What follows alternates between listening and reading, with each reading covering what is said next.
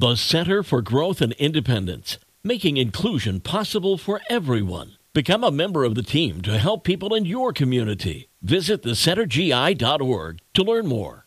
It's the Coast Social Network from the Mason Jar Cafe in the heart of the Benton Harbor Arts District. Local, organic, farm fresh. I'm Ginger Martin. It's Thursday morning, and that means we check in with Danielle, the Events and Operations Manager at St. Joseph today, so we can all get the scoop on fun stuff happening in and around town.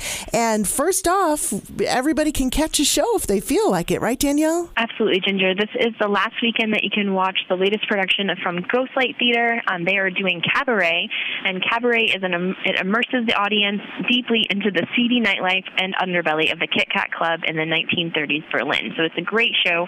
They've been selling out, so I would encourage you to visit ghostlightbh.com for more information and for tickets. And if somebody wants to catch some live music, plenty of opportunities for people to do that everywhere. It looks like. Absolutely, we are no there's no shortage this weekend of live music throughout Southwest Michigan. So you can head on over um, to Coach's Bar and Grill, Blank's Tavern, Lemon Creek Creek Winery, Silver Harbor Brewing, The Livery, 12 Corners, Watermark Brewing, the City of Bridgman, and Tabor Hill. And also just a reminder that the municipal band concerts um, for the City of St. Joseph start this Sunday. Excellent. How about people who want to catch some fruits and vegetables this weekend? Where can they do that? Absolutely. So we are in full swing of our uh, 2023 St. Joe Farmers Market season. You can catch us in Lake Bluff Park every Saturday from 9 to 2 now through October 14th. And vendors offer a variety of products including baked goods, locally grown produce, perennials and cut flowers, meats, cheeses, coffee, and so much more. So much more than fruits and vegetables. Awesome. And then June is Pride Month, and there's a big event happening to celebrate that. Uh, where is it and what is it? Yes, this Saturday you can celebrate Pride Month with the Out Center as they host Pride Fest uh, from 12 to 6 at the Dwight P. Mitchell Park. Attendees are going to enjoy some local artists and vendors, food trucks, a DJ, acti- and activities for all ages.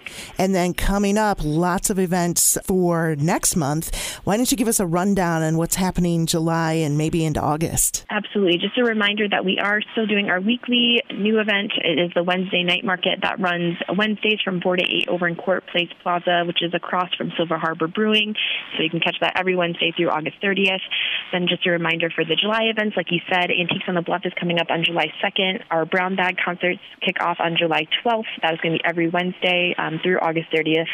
Friday night concerts start on July 14th. Our Make Your Car show is July 14th, and the Lake Bluff Artisan Fair returns that next day on Saturday, July 15th.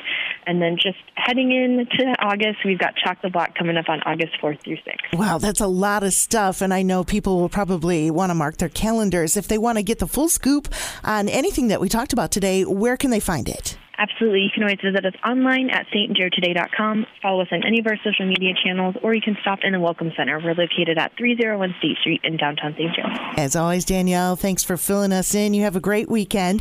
This has been the Coast Social Network from the Mason Jar Cafe in the heart of the Benton Harbor Arts District. Local, organic, farm fresh on the coast.